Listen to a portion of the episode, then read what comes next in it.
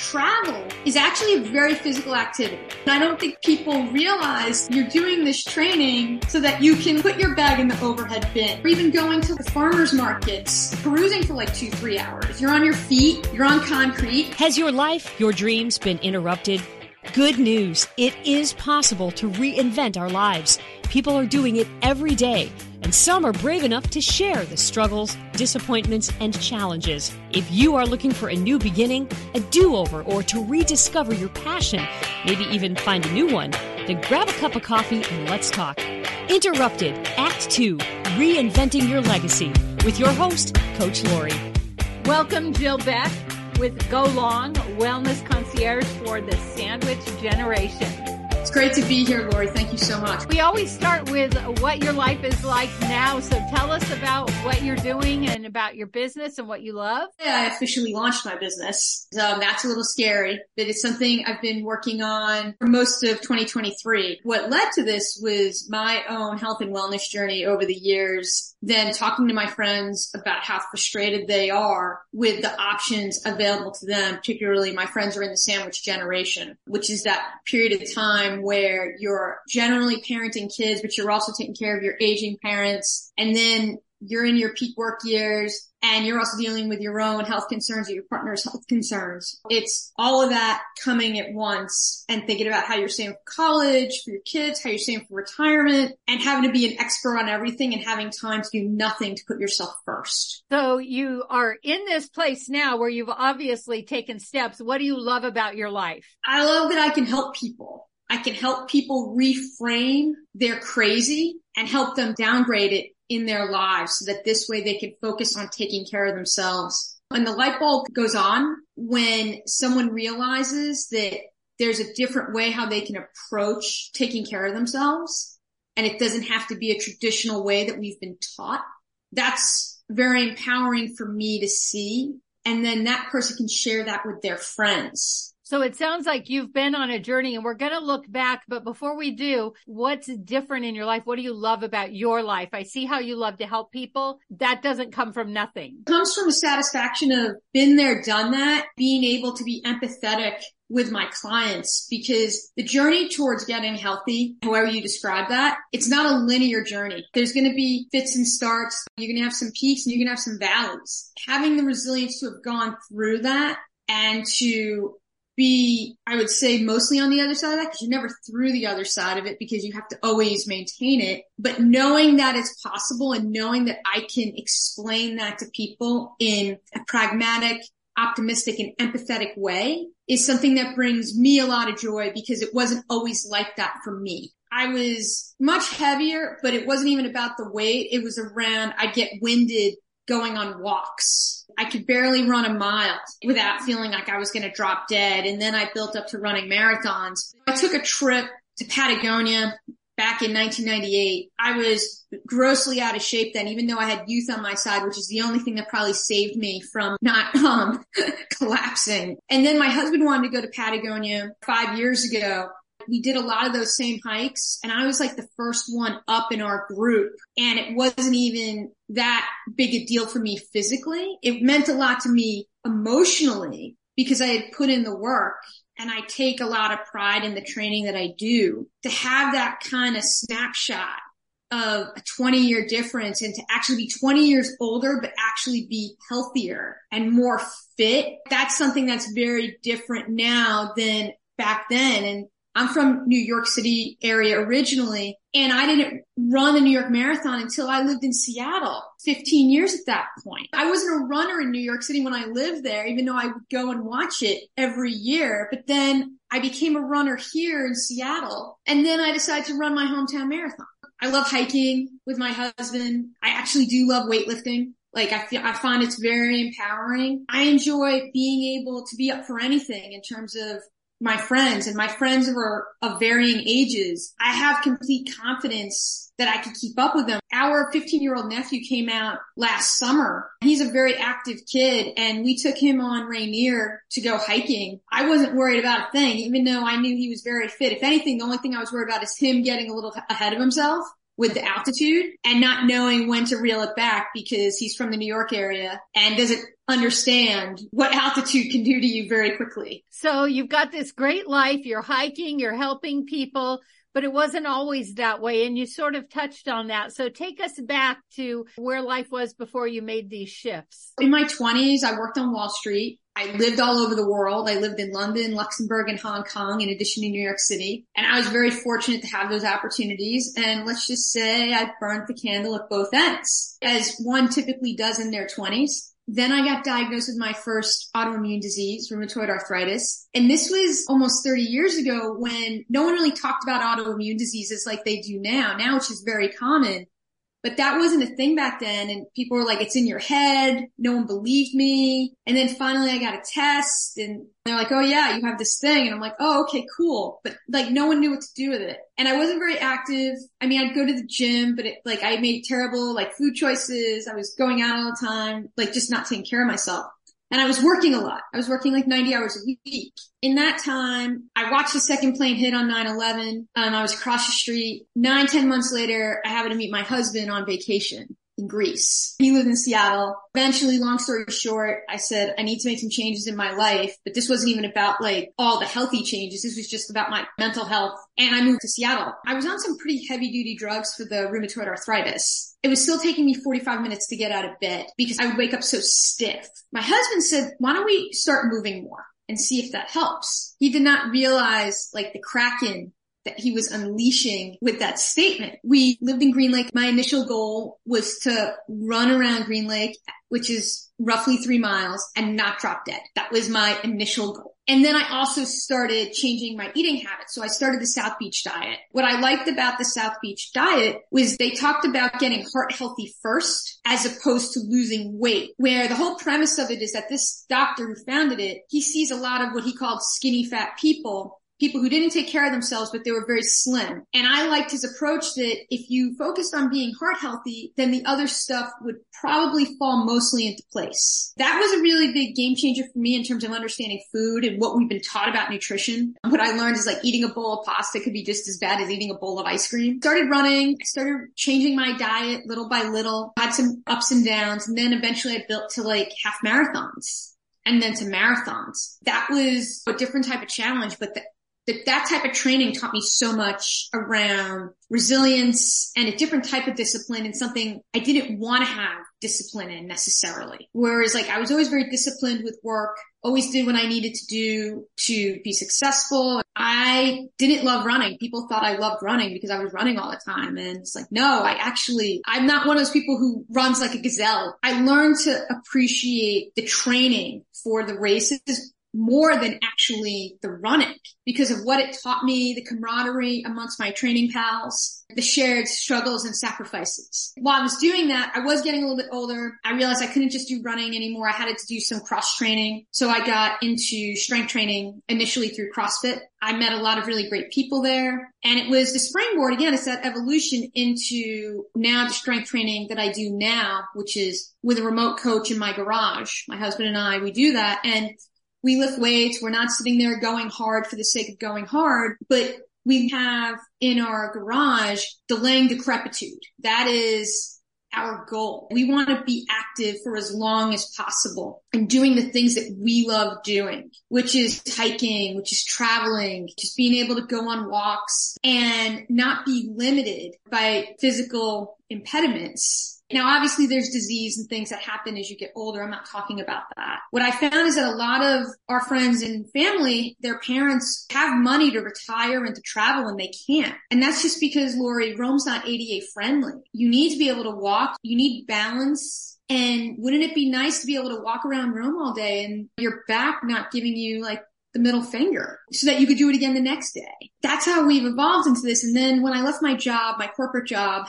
last fall, I was trying to figure out what I want to do and the tech job market wasn't great. And then I was just starting to get a lot of questions about what I do and how people were frustrated that everything is geared towards young guys and everybody else said something scaled down from that. When I find when I talk to people, they don't want pink dumbbells and something easy. They want something that's going to be practical and is going to challenge them, but is not going hard for the sake of going hard. So that's what I found. And they want it tied with like how to manage their stress with sleep, with nutrition, and particularly the whole perimenopause, menopause transition is also something that finally people are actually talking about and how to manage that. I find that a lot of women in particular aren't taking care of themselves because they're so busy taking care of others. And the problem you have with that, it's kind of like that airplane analogy. Like you got to put your mask on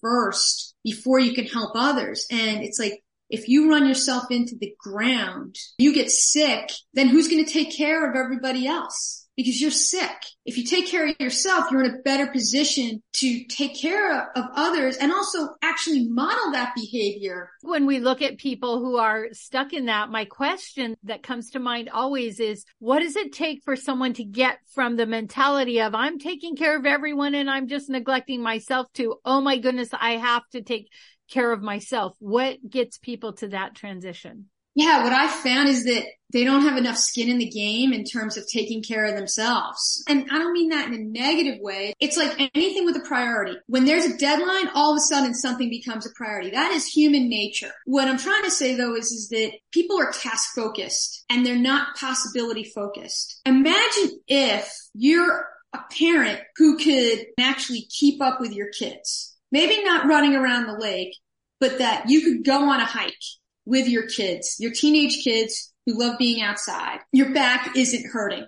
Imagine being able to ski all week and go all day and your knees are like, yeah, man, I'm cool. When are we going back out tomorrow? As opposed to counting down the hours and being like, I paid so much money for this and my knees really do not like me. So I'm like popping the Aleves every, you know, few hours. For a lot of people, like particularly in the Seattle area, it's a very educated demographic. People know they need to take care of themselves. This isn't exactly like newsflash. The issue is it's having them understand when a serious medical event happens to you, there's already so much damage that's been done you have to undo that and then work towards taking care and prioritizing yourself. It's trying not to scare them because I don't think fear is the way you necessarily get people to do something.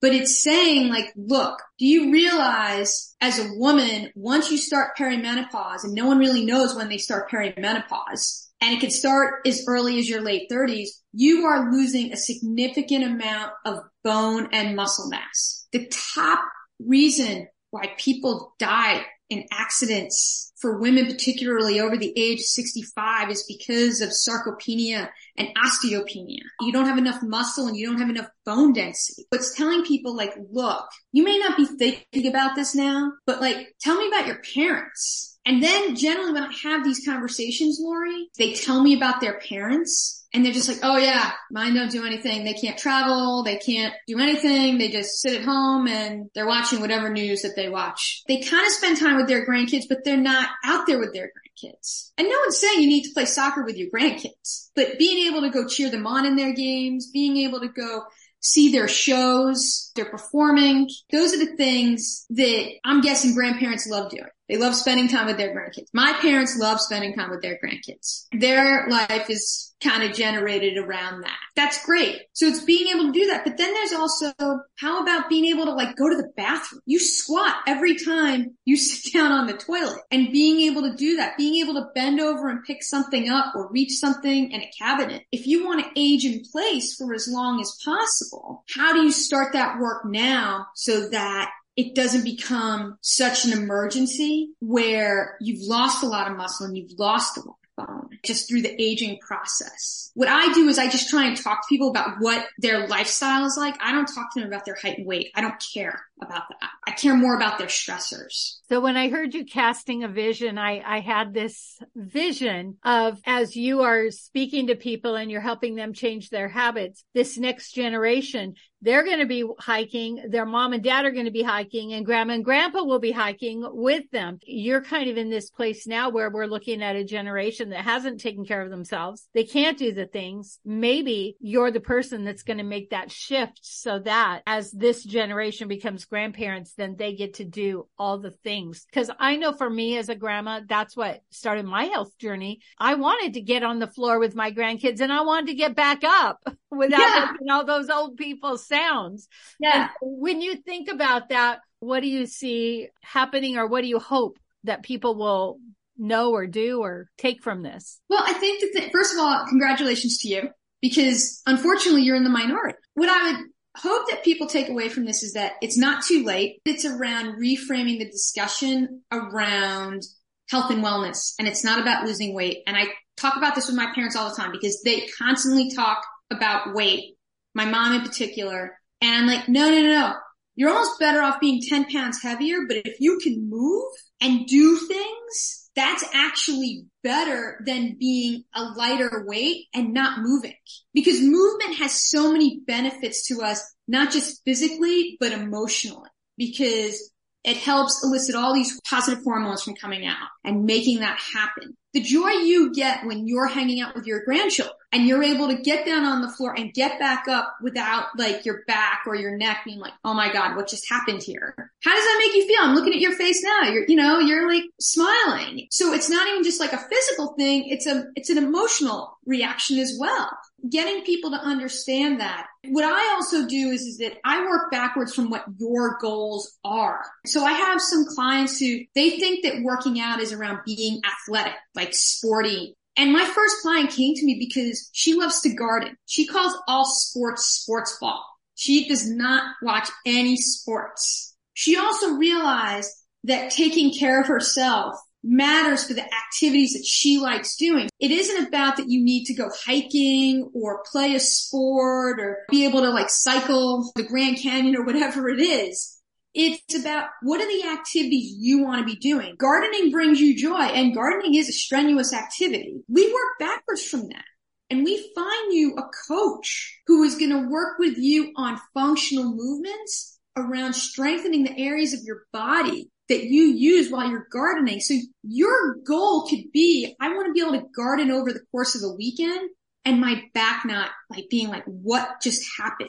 That is a great goal that you could work towards with the right coach. It doesn't have to be, oh, I'm going to be hiking Mount Rainier and summiting it. It doesn't have to be that. I just did a trip with my husband. We were gone for almost a month and it was a very active trip and I called it Jill's Marathon. And it was just a lot of hiking and kayaking.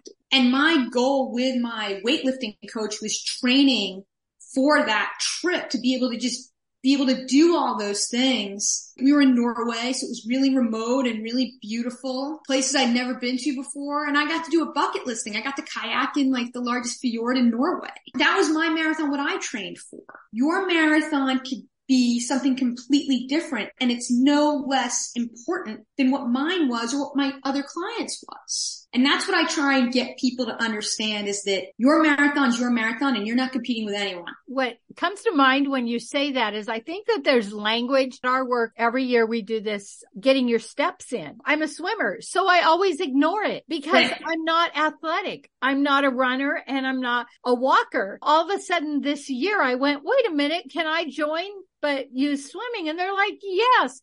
But it's so interesting.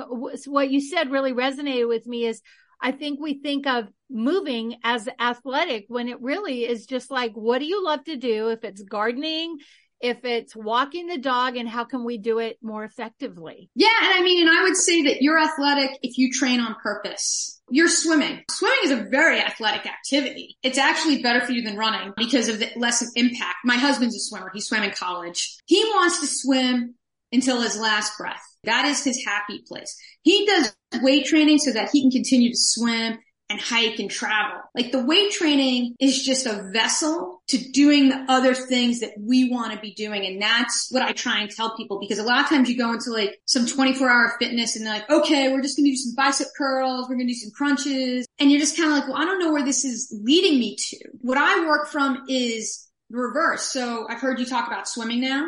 I've heard you talk about playing with your grandkids those are two very important data points for me in terms of what does Laurie want to be doing until her last days. So it's not going to be like, oh, we're just going to give you some kind of training program and you have to prioritize this training program to the detriment of the activities that you love. No, no, no, no, no. It's the opposite. The training program is to augment the activities you love doing. A friend of mine was talking about how she loves doing HIIT runs on Peloton. She just loves it. That's what brings her joy.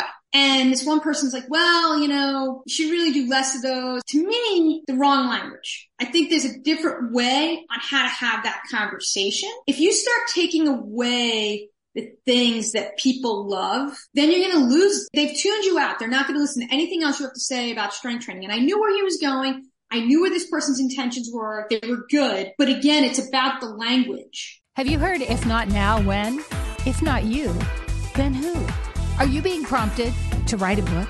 To create a podcast? Check out Leaving a Legacy at www.coachlaurie, that's coach, L-A-U-R-I-E dot com. And let's get started on your second act now. But again, it's about the language. And what I told this friend is that I would have handled that completely differently.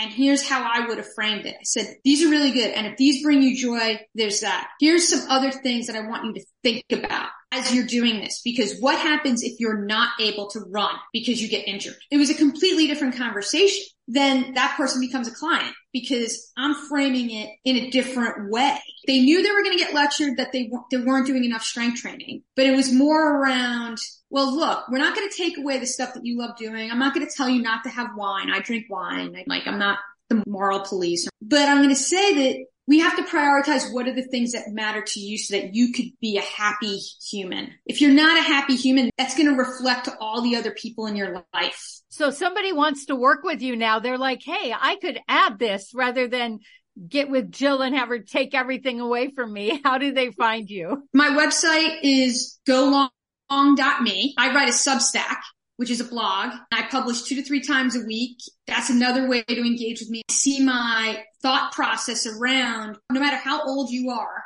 your best years are not behind you if you don't want them to be. We just have to reframe what success looks like now versus however many years ago. It's golong.me, G-O-L-O-N-G dot M-E and then go golong.substack.com. You know, I do a free consultation. If someone gets referred to from your show, I'll give them a discount from Laurie. They mention your name, I'll give them a discount. I'm happy to talk to anyone who feels frustrated by the wellness industry and the language that they're being told because it is, it's maddening. It's absolutely maddening hearing some of this stuff. It's not helping people make the changes that they need to make. If you've tried to make change and you haven't been successful and there's lots of reasons why. I've gone through that as well. I would encourage you to reach out to me, schedule time with me for that complimentary consult. I've walked that walk. I know how hard it is. And that's why I'm looking at this not from you going into 24 hour fitness and doing bicep curls forever, but understanding what your life goals and dreams are and finding the right person to work with you who's going to let you drive the bus instead of you be the passenger. And then what is it you're reading? I probably get about seven articles per week, literally from different friends and family talking about how everyone's talking about how you should change your training regimen as you go through perimenopause or as you get older. I am reading The Economist right now. I'm also reading a book by Emily Morse. It's okay to have fear and concerns when you're making a change. That's completely normal.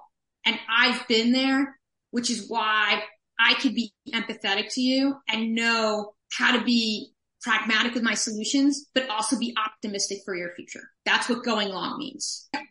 Coach Laurie here. I am not anti aging. I am all about aging gracefully. Did you know we stop making collagen at a certain age? And did you know powdered collagen has to go through your whole digestive system? So I am a big fan of Glow Liquid Collagen. It helps me age gracefully, inside and out. To order, check the link below. By the way, if you order two at the same time, free shipping.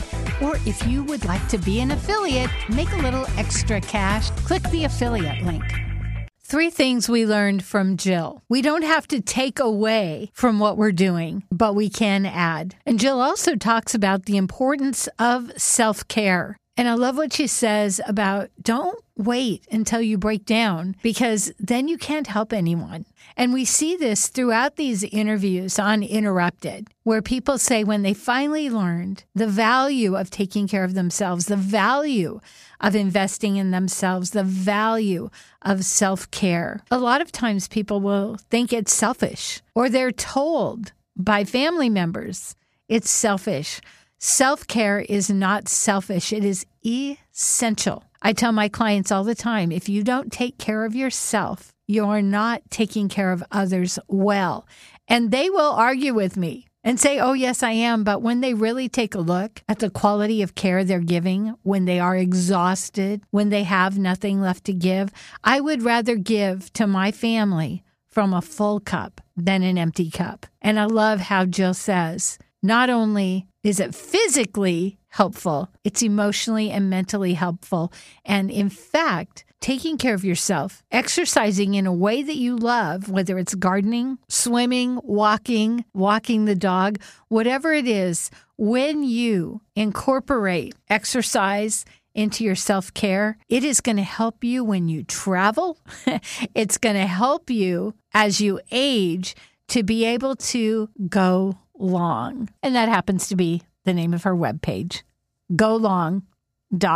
And one more thing I want to touch on is it's so amazing to me in so many of these interviews how people were living a corporate life. They were doing the thing, making the money, and they were so miserable and unhappy. And when they took a step back, took care of their mental health, their physical health, their life changed. And now they're living the life they love.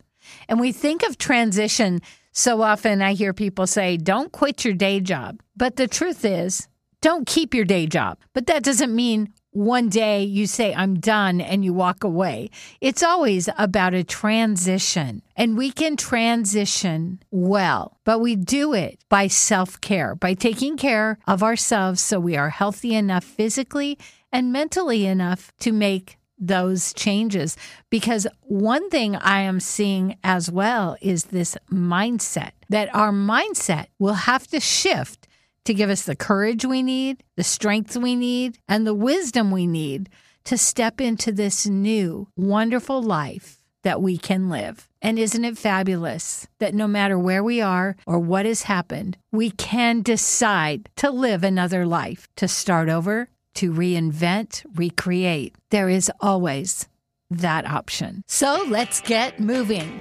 Or let's go long with Jill Beck at golong.me. If you love this podcast, here's a big ask. Will you share with your friends and family, subscribe, give us a review, and a five star rating so that others looking to reinvent their lives will be able to get the help they're looking for? Thank you in advance.